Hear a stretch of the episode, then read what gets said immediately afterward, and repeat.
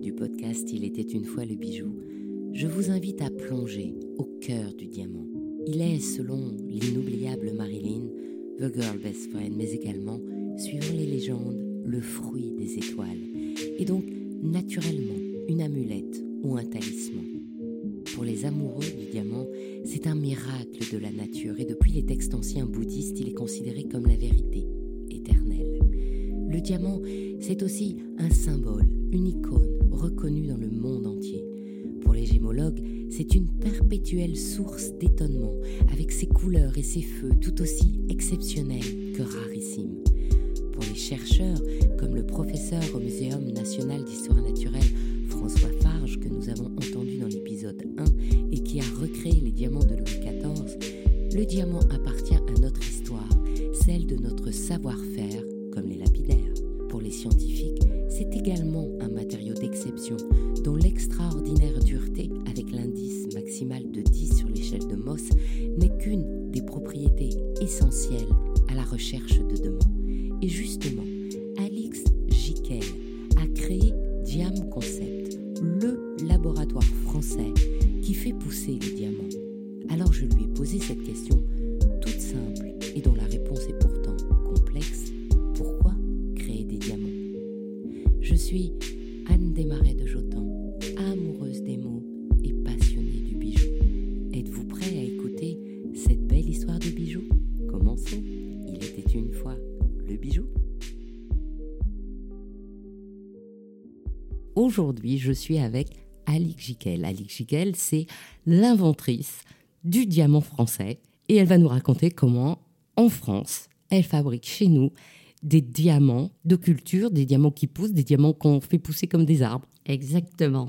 Alors des diamants de culture, on aimerait bien pouvoir le dire tout le temps et on peut aussi les appeler diamants de laboratoire. Ce qu'il ne faut surtout pas, c'est les appeler diamants de synthèse ou synthétiques. Pourquoi? Parce que scientifiquement, ça ne tient pas la route. Donc il faudrait essayer de faire passer ce message. Et pourquoi ça ne tient pas la route? Parce qu'une synthèse implique de faire un matériau avec deux atomes différents.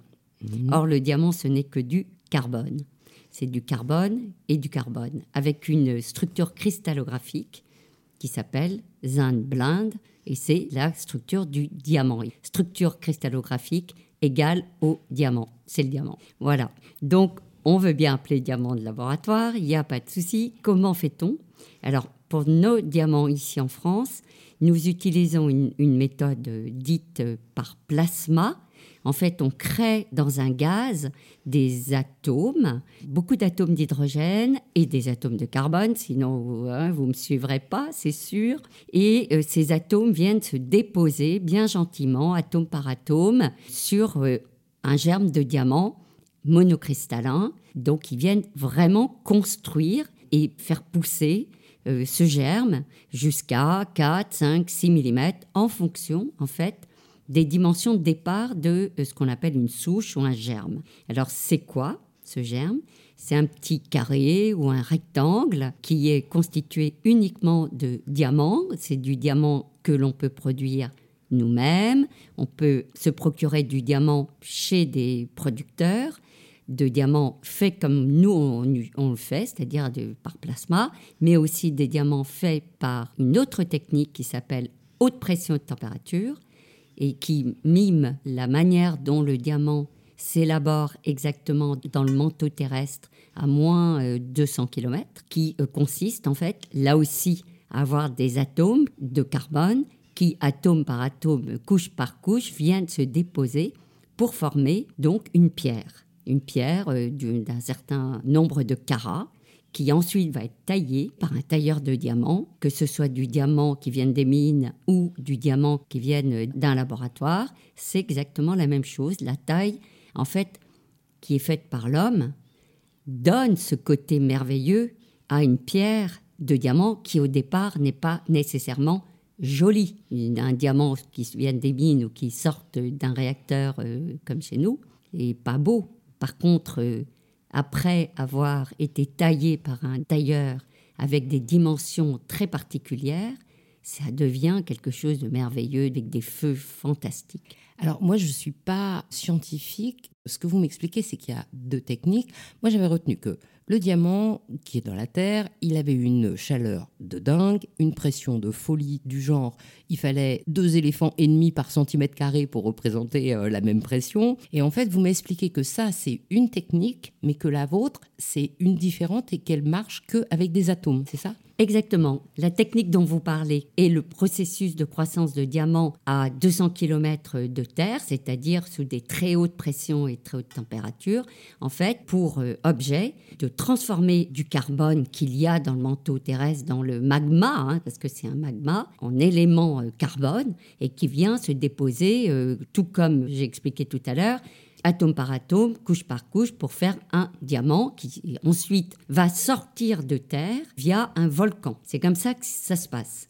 En fait, la vitesse de croissance d'un diamant des mines n'est pas très différente des vitesses de croissance de diamants sur Terre, dans mon laboratoire par exemple, ou même par la deuxième méthode qui s'appelle haute pression de température. Donc on entend bien haute pression de température, c'est bien un peu le même système que celui qui se fait dans le, manteau terrestre. Pour ce qui concerne notre méthode qui se fait par plasma, en fait, c'est dans un gaz, donc on imagine bien qu'on n'est pas sous haute pression. Pourquoi?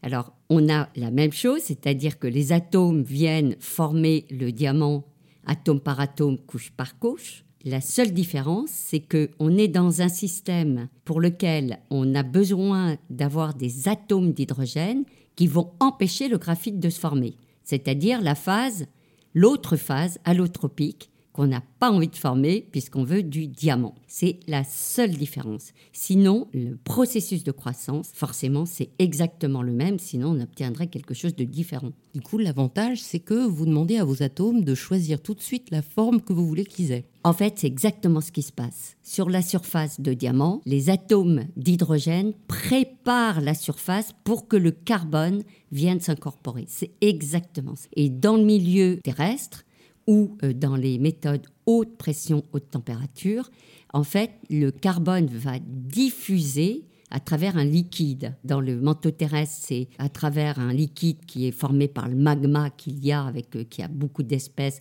dont d'ailleurs des oxydes. Hein. Et dans les méthodes haute pression et température, donc c'est aussi du diamant de laboratoire. Et ce sera un liquide qui sera métallique. Mais c'est voilà. C'est la même chose. Et vous, votre système s'appelle par plasma, c'est le système CVD, c'est ça? Oui, alors le CVD veut dire Chemical Vapor Deposition, qui est relativement mal adapté pour euh, la croissance de diamants, mais c'est le terme qui a été employé depuis le début. Bon, donc on va pas revenir là-dessus.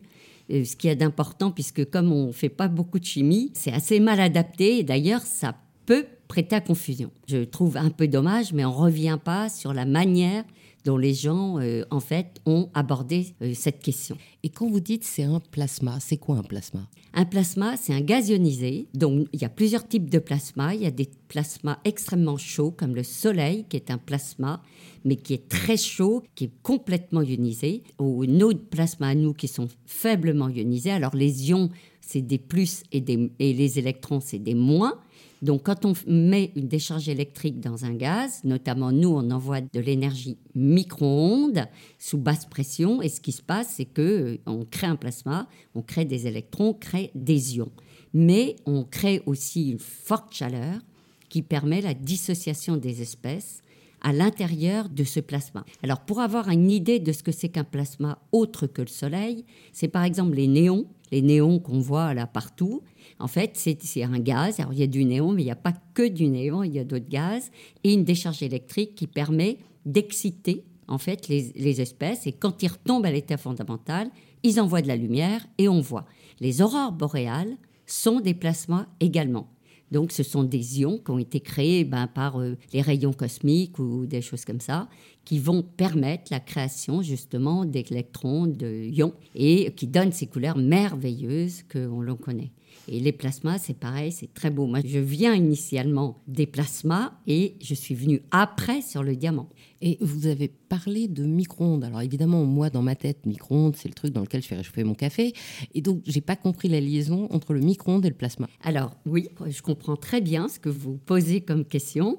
À la limite, on pourrait presque faire du diamant euh, dans notre four micro-ondes, à ceci près qu'il faut quand même faire du vide et il faut apporter les, bonnes espèces. Alors on sait que on a maintenant il y en a plus, hein, ça n'existe plus les cuisines avec du butane, mais on pourrait puisqu'on prend du méthane, mais pourquoi pas du butane, quand même, il faut de l'hydrogène. L'hydrogène, c'est pas trop génial d'en introduire chez soi. Euh, bon, c'est extrêmement volatile, donc c'est moins dangereux que ce qu'on peut imaginer, mais quand même, on connaît quelques problèmes euh, euh, avec l'hydrogène.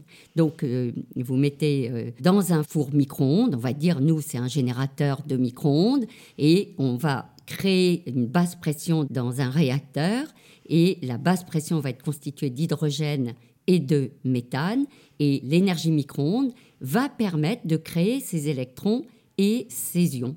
Et donc les couleurs sont assez euh, fortes en fait. Plus on introduit d'énergie, plus le diamant devient blanc. Et après on va introduire le méthane et quand le méthane va donner une couleur blanc-vert. C'est très beau. Le diamant qui sort, il est, blanc ou il est vert? Alors, le diamant qui sort, là, c'est les couleurs du plasma, donc ce gaz ionisé.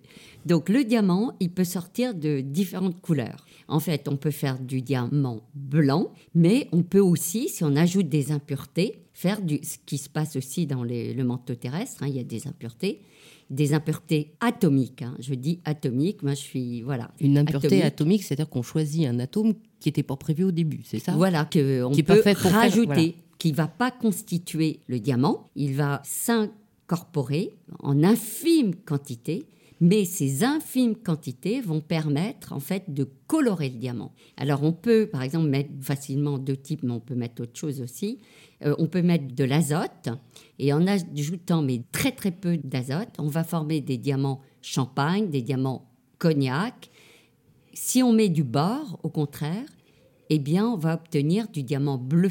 C'est pareil dans le manteau terrestre. Si ces impuretés sont présentes là où le diamant pousse, eh bien, euh, ils auront ces couleurs euh, que l'on connaît. En haute pression température, c'est la même chose.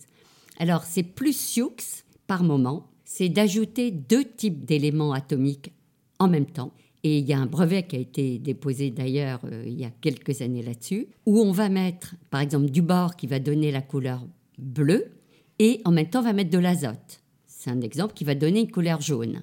Et au total, on aura une couleur blanche. Donc ça, il y a des gens qui font ça, mais disons qu'il y a pas mal d'impuretés. Donc on peut avoir un diamant blanc, c'est ce que je veux dire, alors qu'il y a deux impuretés en même temps dans la, phase gazeuse, par exemple. Alors ça, bon, voilà, ça existe. C'est pas ce qu'on fait, je le dis euh, tout clairement. D'ailleurs, je ne pourrais pas parce qu'il y a un brevet et on n'a pas le droit d'utiliser les brevets des autres, mais il y a des gens qui peuvent faire ça. Voilà. Et donc ça veut dire que non seulement on peut fabriquer un diamant blanc, mais on peut fabriquer un diamant de couleur. Couleur, absolument. Comme toutes les couleurs du diamant, c'est-à-dire du rouge, du vert, du orange. Alors le rouge, le rose, c'est un peu différent. Pour faire un diamant rose, on va donc utiliser notre méthode en phase gazeuse, en, en phase plasma, en mettant quelques grains, on va dire, d'azote donc ça va confiner une couleur euh, champagne euh, ou un peu plus euh, formée, prononcée. Et ensuite, on va faire subir à cette pierre, une fois qu'elle est formée, un traitement de pression de température.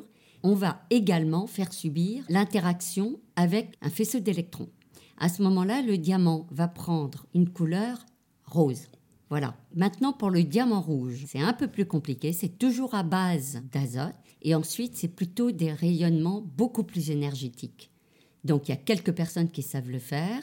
Et là, il faut faire appel euh, à des comme le CEA. le CEA, le Centre d'énergie atomique. Oui, c'est ça. qui maintenant a un autre nom, mais bon, c'est les énergies alternatives. Mais bon, donc voilà, qui connaissent parfaitement bien euh, en fait euh, tous ces faisceaux de forte énergie. Bon, il y a autre chose, qu'il y a d'autres endroits où on peut faire ça autre part, enfin que le CEA dans dans le monde. hein. Mais Donc là, on voilà. parle de la France pour dire que nous, on sait faire aussi. On- voilà, c'est une possibilité. Nous, on ne le fait pas pour l'instant. Le diamant bleu, on ne le fait pas pour l'instant parce qu'il y a diamant bleu et diamant bleu. Euh, on peut toujours s'amuser à faire des couleurs, mais le problème, c'est de faire une couleur qui soit jolie. On est bien d'accord. Donc, c'est ça l'histoire. C'est arriver à. Oui, parce que le diamant bleu de Louis XIV, il était merveilleusement bleu. Le Il faut arriver à faire des bleus comme ça. C'est ça, c'est exactement. Mais ça, c'est quand même de la R&D, etc. pour arriver à faire ça. Par ailleurs, il y a une autre méthode encore. Alors, vous allez me dire, mais bon, euh, comment on va s'y retrouver? J'ai peur de perdre les gens. Mais par exemple, vous faites euh, un diamant jaune, enfin un peu jaune. Par-dessus, vous faites une petite couche de diamant dopé au bord, donc avec du bord bleu.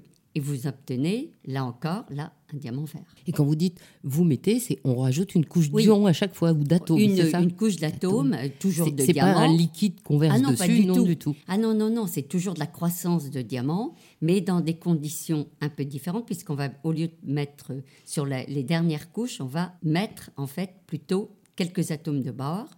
Et à ce moment-là, il y aura cette double couleur et ça donnera un aspect vert. Moi, je l'ai vu en Russie en 93. C'est un petit euh, diamant fait par justement euh, des gens qui connaissaient bien euh, ces techniques. En Russie, ils sont forts. Donc c'est c'est vraiment fascinant parce que c'est vraiment dans un laboratoire, on reproduit tout ce que la Terre avait su faire, c'est ça? Alors oui, on reproduit ce que la Terre a su faire, mais dans des conditions qui ne sont pas toujours les mêmes. C'est ça qui est intéressant, parce que le plasma, en fait, ajoute une dimension, une flexibilité, je dirais, qui est quand même beaucoup plus importante que le traitement haute pression de température. Mais les traitements, enfin la croissance par haute pression de température en laboratoire, et les Russes, c'est là où les Russes sont très forts, c'est vraiment avec ces techniques-là. Il y a des beaux diamants qui sortent aussi. Il y a quelques années, euh, les diamants qui sortaient de ces méthodes, ils étaient tous jaunes, mais jaunes, euh, bon, euh, avec des impuretés métalliques, etc. Maintenant, ils ont fait des progrès, c'est extraordinaire aussi. Du coup, c'est ça, c'est la question suivante. C'est-à-dire que je sais que quand on, un diamantaire me présente des diamants, il me dit alors là, en dehors de la taille, bien sûr, il me dit alors là, vous avez un V, vous avez un Ah oui, VVV, ça. vous avez, Voilà. vous avez des. Il y a des tas de graduations de pureté du diamant pour dire Voilà. qu'il est plus top. Est-ce que vous, vous avez aussi comme ça des gradations Vous avez la même? En fait, c'est la même graduation puisque nous envoyons nos diamants à certifier chez les mêmes euh, instituts. L'Institut, euh, par exemple, international de gémologie qui est euh, à Bruxelles, c'est assez connu parce qu'ils ont des succursales un petit peu partout dans le monde. Donc, eux font de l'évaluation avec les mêmes 4C, en fait, que pour le diamant des mines. Alors, la question de pureté, c'est pour ça que tout à l'heure, j'ai fait attention à bien dire que quand on parle d'atomes euh, de bore ou d'atomes d'azote, c'est on parle nous de pureté atomique, c'est notre langage scientifique. Maintenant, le langage des gémologues, quand ils parlent de pureté, en fait, c'est c'est pas au niveau atomique, c'est au niveau de ce qu'on peut voir à une loupe euh, x10. Donc, si on voit euh, absolument rien, ce sera des flawless, il y aura pas d'impureté au titre des gémologues. hein. Et puis après, on va dériver vers euh, VVS1, VVS2, euh, SI1, SI2, euh, jusqu'à I, je pense. Enfin, j'ai rien vu de plus. Donc ça représente le nombre de particules que l'on va voir avec une loupe 10. Voilà, le VS, Qu'un very gémologue small, voit. very small particules, euh, impuretés, ou ça, c'est very, very small. C'est ce que voient les gémologues. C'est ça. Et donc vous, Et nous, vous- c'est la même chose, c'est évalué de la même façon. mais donc une fois que vous avez bien calculé vos atomes, en fait, vous êtes capable de faire des diamants qui sont tous parfaits. Alors, ça, oui, théoriquement, c'est tout à fait vrai. De toute façon, un diamant, plus il est parfait, dans les diamants de mine, c'est pareil, hein, il y en a très très peu d'ailleurs, des diamants euh, extrêmement beaux. Et il y, en, a des magnifiques, magnifiques. Ça, euh, moi, je suis pas contre. Hein, J'ai pas de problème là-dessus. Donc, euh, il y a des très beaux diamants qui vont sortir sans aucune impureté au sens gémologique.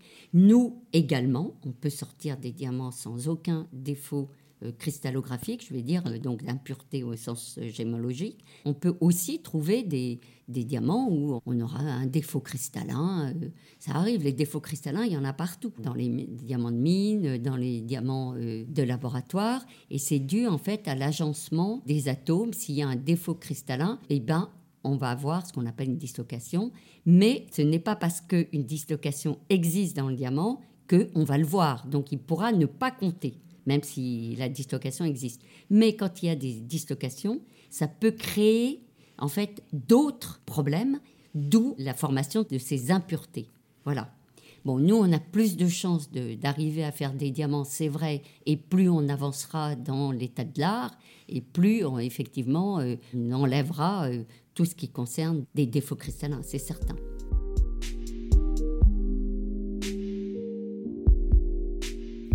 Cette technique-là, j'en avais entendu parler aux États-Unis, et vous, vous êtes celle qui l'a fait en France. En France, oui. Alors, déjà, ça vous a pris comment? Alors, en fait, c'est assez simple, dans le fond. Comment je suis rentrée dans cette histoire de diamant C'est en 87 parce que je venais des plasmas, comme je l'ai dit, donc des gaz ionisés très beaux. Et d'ailleurs, c'est parce que c'était très beau que ça m'intéressait. Moi, j'étudiais la lumière de ces plasmas. J'allais à des conférences, forcément. Et en 87, donc ça ne nous rajeunit eh bien, j'ai été à une conférence au Japon où, pour la première fois, a été présentée la croissance de diamants par plasma. Et alors là, évidemment, je me suis dit, c'est vraiment merveilleux, avec des gaz très beaux, être capable de faire du diamant, qui est un matériau avec un seul atome de carbone. Enfin, il a plusieurs atomes, mais seulement une espèce, le carbone. Et donc, scientifiquement, c'était abordable comme sujet. Sinon, j'aurais pas pu le prendre. Mais il y avait ces deux aspects. Il y avait le côté beau et il y avait le côté que c'était abordable scientifiquement parce que nous, on fait des modèles euh, mathématiques pour décrire les phénomènes euh, physiques qui se passent dans nos milieux.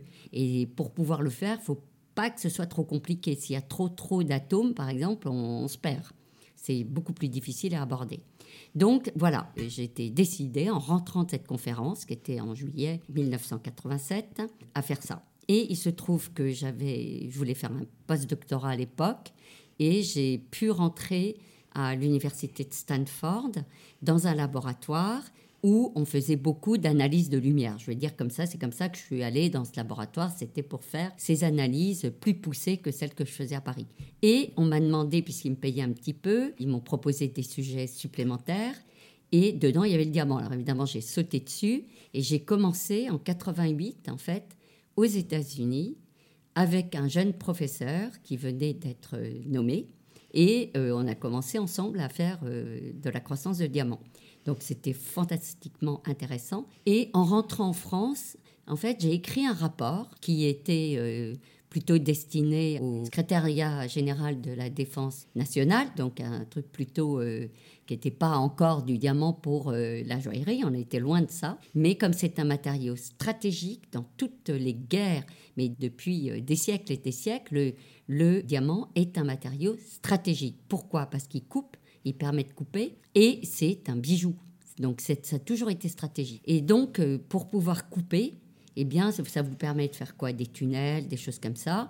Donc, euh, voilà, c'était un matériau stratégique. C'est pour ça que j'ai pu... Euh, j'avais un petit financement pour pouvoir écrire ce, rapport. Et donc, en rentrant, j'ai voulu, évidemment, créer un laboratoire là-dessus. Et j'ai été nommé professeur à cette époque-là donc en 90, il fallait un peu attendre. J'ai pu monter la première équipe de recherche travaillant sur l'élaboration de diamants par plasma. Et j'avais envie très rapidement, enfin très rapidement, une dizaine d'années après, c'est rapide au niveau scientifique, de créer une société. Et la société, elle a été créée en 2016, en mai 2016, avec premier objectif, la joaillerie. Alors pourquoi la joaillerie? C'est ça que je pense qui est intéressant parce que Leonardo DiCaprio, qui avait financé une des premières sociétés, c'est pas la première, il y en avait avant, hein. en 92, il y avait quelqu'un qui faisait déjà des gemmes. Donc comme il était connu, en fait, ça nous a donné un impact, je dirais, euh, au niveau mondial, ça a donné à ce diamant un impact international. Et donc, comme euh, tout montait, était en croissance forte, eh bien, je me suis dit, c'est mieux de commencer par faire de la joaillerie et petit à petit, on va reprendre des activités de haute technologie. Nous, on n'a jamais fait de diamant pour les tunnels, hein. c'est de la très haute technologie. C'est les fenêtres optiques, euh, l'électronique de puissance, aujourd'hui l'ordinateur quantique, enfin des choses comme ça, où le diamant va jouer un rôle. Donc ça, petit à petit, on va se diversifier, mais on ne lâchera pas la joaillerie, évidemment. Parce qu'en plus, en travaillant sur euh, l'élaboration de diamants pour la joaillerie, euh, c'est une multitude de questions qui se posent et une multitude de personnes qu'on rencontre, nouvelles, et c'est comme une, un milieu nouveau pour moi, bien sûr, pour euh, Philippe, hein, qui est directeur général, et pour toute la société. Aujourd'hui, nous sommes 11. C'est quand même, euh, on est en forte croissance.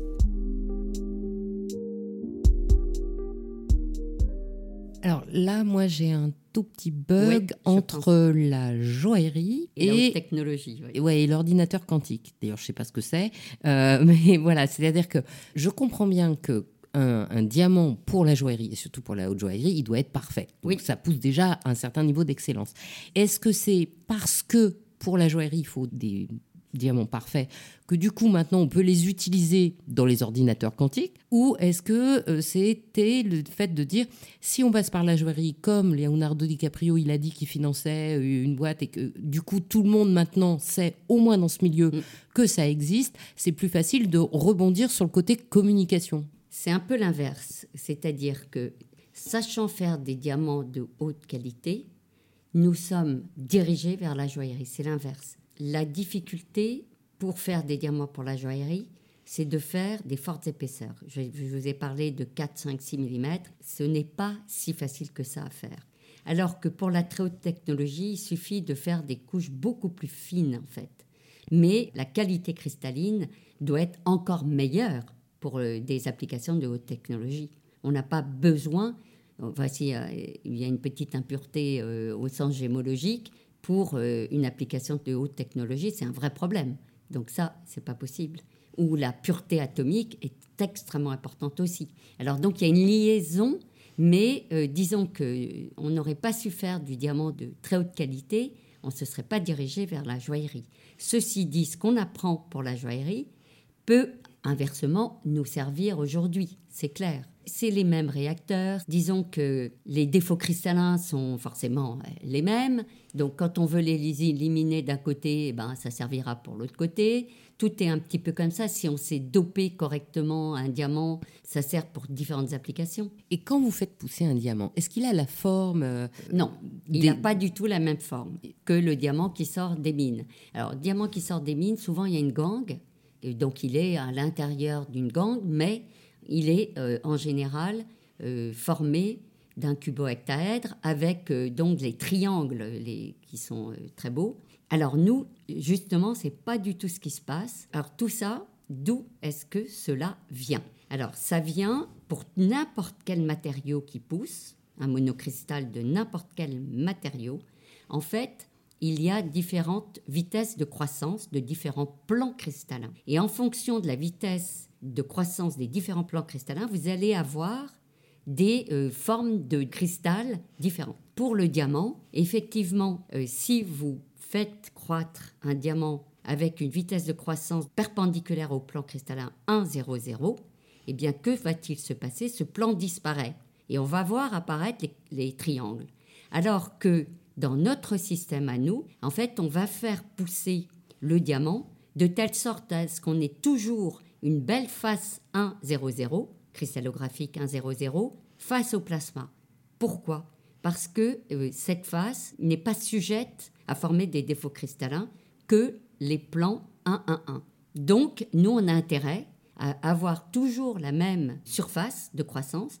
Par contre, au bout du compte, on va former une espèce de parallélépipède, donc, euh, et qui sera entourée d'une gangue, là aussi, mais c'est une gangue de diamants polycristallins. évidemment, on va l'enlever au laser. Donc on découpe au laser, on enlève, on récupère uniquement le monocristal avant de le faire tailler, bien entendu. Donc on ne peut pas faire pousser un diamant, je veux dire pas déjà taillé, mais presque à une idée. ah non, non. Non, ça c'est pas possible. On ne peut pas choisir la forme du diamant. Non. Non. Pas du tout. Il, pousse automatiquement en. Comment vous avez dit déjà? Parallélépipède. En parallélépipède. Alors, c'est ce qu'on choisit. On pourrait faire autre chose, mais ce serait plus difficile, les conditions seraient différentes. On peut arriver à faire sortir des triangles, mais bon, c'est pas ce qu'on veut, parce que euh, la face triangulaire est sujette à des défauts cristallins. L'intention, c'est d'avoir le diamant le plus pur possible au point de vue gémologique et au point de vue atomique. Voilà, ça c'est pour faire du diamant blanc. Et si on veut changer, pour avoir de la couleur, on va rajouter des atomes qui vont, euh, voilà, de façon. Euh, et pour la science, eux, ils ont besoin de diamants euh, comment Pour votre ordinateur quantique, il faut des diamants avec des atomes, avec moins d'atomes, avec comment? Alors ça, c'est un peu différent. Pour le, alors l'ordinateur quantique, il a besoin de plusieurs choses. Il y a besoin de centres qui vont donner de l'information et il y a aussi besoin d'extraire de l'énergie. Donc euh, là, le diamant peut jouer un rôle sur ces deux aspects. Mais on ne va pas parler de ça, je ne pense pas que c'est le sujet. C'est parce que le mot m'a fait rêver, oui, c'est pour ça. et donc je me disais, si, parce que en joaillerie, on veut un beau diamant bien pur, sans inclusion, soit complètement transparent, soit avec une couleur, vive. C'est-à-dire plus il est transparent, plus il doit être blanc, et plus il est en couleur, plus la couleur est forte. Ça, c'est la base. C'est vrai. Et donc pour l'industrie, est-ce que ça leur est utile ou pas du tout Alors pour l'industrie, en général, alors euh, c'est plutôt du diamant euh, blanc. Alors pour l'information quantique, par exemple, c'est un diamant ultra pur dans lequel on va mettre une impureté à un endroit donné, une seule. Et à ce moment-là, si on excite ce centre, ça s'appelle un centre coloré en fait, si on l'excite avec un laser, quand cet élément va retomber dans l'état fondamental, il va émettre un seul photon. Donc vous voyez, c'est important pour la cryptographie et des choses comme ça. Donc ça, c'est des points extrêmement importants. Autre chose, pour le, on a besoin de commutateurs de haute énergie. Et plus on aura ces commutateurs, plus on réduira la consommation de cuivre euh, dont on a besoin pour faire des commutateurs aujourd'hui. Donc le diamant, c'est the matériau pour lequel on peut imaginer d'avoir des commutateurs de très haute, euh, sur, très haut voltage. Et là, encore une fois, il faut un diamant, alors là, ultra parfait et vraiment très parfait au point de vue cristallographie. Donc en fait, ce que vous êtes en train de me dire, c'est que la recherche de demain, elle a besoin de diamants. Ah ben ça c'est sûr. Quand on parle aujourd'hui de, diamants faits par euh, Diampress, hein, comme vous, pour l'instant, moi, j'étais restée au niveau de la joaillerie en me disant, il y a ceux qui préfèrent une bague avec un diamant de culture, il y a ceux qui préfèrent une bague avec un diamant qui vient des mines en disant, le diamant vient des mines, il est unique comme moi et c'est l'amour, euh, machin truc, ok. Mais en fait, ce que vous êtes en train de me dire, c'est pourquoi il est nécessaire de faire du diamant aujourd'hui de culture, c'est parce que pour demain, la recherche, on a hyper besoin, c'est ça? ah Oui, la recherche, l'industrie. Et avoir une filière euh, française de production de diamants, c'est extrêmement important parce que euh, quand même, le diamant est en train de diminuer, enfin l'extraction euh, terrestre est en train de diminuer très fortement. On parle de moins 50% en 2035. C'est demain, 2035 quand même. De toute façon, il faudra il faut avoir cette, euh, ces techniques, il faut les avoir. pour la France. Oui, parce qu'on a parlé des États-Unis, on a parlé de la Russie. Où est-ce qu'ils en fabriquent ailleurs? Alors, il y en a un peu partout aujourd'hui. Alors, après, euh, par exemple, pour la joaillerie, le problème, c'est la traçabilité quand même. Hein. Et la traçabilité, euh, en fait, quand on sait comment le produit et qui le taille et qu'on a une relation directe avec euh, nos joailliers, bah, c'est fantastique. Bon, ça, c'est un avantage de nos techniques, ça, c'est complètement évident. Alors, c'est plus difficile, effectivement, dans d'autres pays, comme, je dirais peut-être la Chine ou l'Inde. Encore que je pense qu'ils vont faire des progrès. Hein. Tous les pays vont faire des progrès sur euh, leur production. En Russie, euh, ils sont très forts, c'est en haute pression de température, ça c'est vrai qu'ils sont très très forts. Mais il y a beaucoup de gens qui montent des centaines de réacteurs à plasma, par exemple, pour faire des diamants. Bon, maintenant, euh, il faut quand même une connaissance profonde, scientifique, pour faire tourner ces machines, pour comprendre pourquoi il y a tel défaut qui est en train de se former, pour pouvoir faire 60 diamants d'un coup au lieu d'en faire 3 ou 4. Bon, savoir aussi respecter ce que les gens veulent, c'est-à-dire euh, une diversité dans les, pierres, hein, les tailles. J'aime beaucoup euh, les coussins brillants, par exemple. En France, on est beaucoup axé euh, diamants de fiançailles, ronds, blancs. Eh bien, moi, je pense à la diversité qu'on peut avoir en pouvant changer un peu les couleurs et en utilisant différentes formes de taille. Enfin, je sais pas, c'est un monde qui s'ouvre là, c'est un monde qui s'ouvre. Oui, parce qu'une fois qu'il est en parallélépipède, on peut faire ce qu'on veut. On peut, on, peut tailler un cœur, on peut tailler. Oui, tout à fait, absolument. Mais par contre, euh, on perd beaucoup plus pour un rond que ne perd un diamant des mines. Parce que le diamant de mine, il est préformé, je vais dire, pour faire un diamant rond. C'est d'ailleurs, à mon avis, bien pour ça que euh, la taille ronde a été euh, extrêmement développée. Nous, on peut effectivement imaginer d'autres choses et on perd moins de matière si on fait une enfin une taille émeraude ou une taille coussin,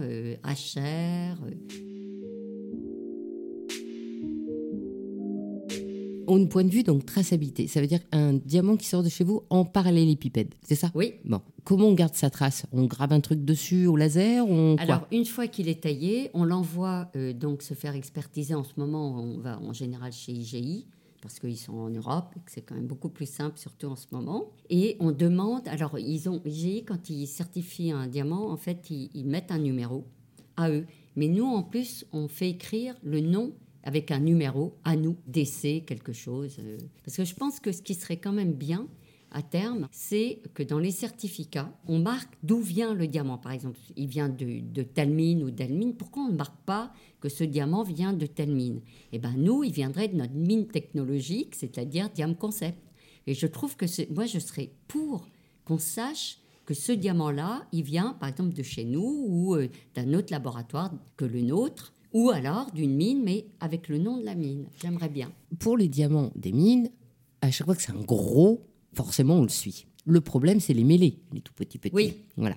Vous faire euh, identifier le diamant, qu'il soit gros ou petit, c'est le même coup. Oh, les, les petits sont jamais expertisés en fait, ils sont jamais certifiés. Euh, en général, la, la taille au-dessous de 0,5 carats, les gens ne font pas euh, de certification. Alors nous, ce qu'on propose en fait, c'est que pour des diamants plus petits, comme ça coûte trop cher d'aller les faire évaluer, ou alors vous vendez trop cher vos diamants, il faut quand même savoir euh, ce qu'on veut. Mais nous, on peut donner un certificat Diam Concept avec un spectre Raman qui est euh, la caractéristique, le diagnostic euh, ultime. Un spectre Raman, ça vous dit c'est du diamant, c'est pas du diamant. Ça c'est Oui, voilà. parce que vous sortez votre parallélépipède. Après, on en fait un carré, un rond, une navette, etc. Voilà. C'est toujours le même certificat. Vous pouvez dire, il vient de là, de ce bout-là. Ah oui, oui, oui, bien sûr, bien sûr. Une petite pierre, on peut très bien donner euh, un spectre Raman qui sera euh, la signature exacte de ce diamant-là. Et c'est une signature assez profonde parce qu'elle elle renseigne aussi sur des impuretés atomiques. Donc c'est intéressant. Mais pour des diamants de plus de 0,5 carat, on les fait, on les fait euh, certifier comme les autres. Si on nous demande en plus un spectre, on peut le faire. Franchement, ça nous prend 5 minutes. En dehors de... J'avais une question qui était, et demain, qu'est-ce qu'on fait? Donc j'ai bien compris, et demain, c'est la science, c'est ça Et c'est la science, mais ce sera toujours aussi la La joaillerie. On garde, bien sûr. Et donc en joaillerie, demain, euh, l'idée, c'est quoi? Faire du rouge, faire quoi? On est en train de monter un dossier pour euh, faire du bleu, par exemple. Ça, c'est une des choses que je voudrais faire assez rapidement. Euh, faire du rose, du rouge, il suffit d'avoir des partenaires avec qui travailler. C'est un peu différent. Et nous, notre but à nous, c'est de sortir du diamant blanc direct, parce qu'il y a beaucoup de diamants blancs qui sont faits avec euh, quelques impuretés d'azote et ensuite qui sont traités haute pression de température. Donc nous, c'est pas notre but, c'est du diamant euh, direct qui sort, euh, voilà. Donc on travaille beaucoup là-dessus, des grosses pierres, ça nous intéresse. On va en avoir dans pas longtemps des pierres de couleur grosses et du bleu. Et puis les autres, c'est aussi en fonction des demandes. Mais pour faire le bleu, comme je l'ai dit tout à l'heure, c'est vraiment faire de la R&D pour obtenir une belle couleur. C'est sûr que si on arrive à faire du hope, ce sera bon temps. Voilà, Et- on va réinventer le diamant bleu de Louis XIV. Voilà, voilà, c'est ça, c'est ça. Mais il a été taillé plein de fois, ce diamant, plein de fois. Bah oui, c'est pour ça que maintenant, il s'appelle le Hope, et puis qu'il n'est pas dans notre musée. Et ben voilà, c'est ça, exactement, tout à fait. Et donc, du coup, on fera un super beau diamant bleu, et puis euh, on en mettra un au musée des Arts Déco, à la Galerie des Bijoux. Ah ben, pourquoi pas Ce sera le mot de la fin. Voilà. Merci beaucoup, Alix. C'était très clair. Merci Anne.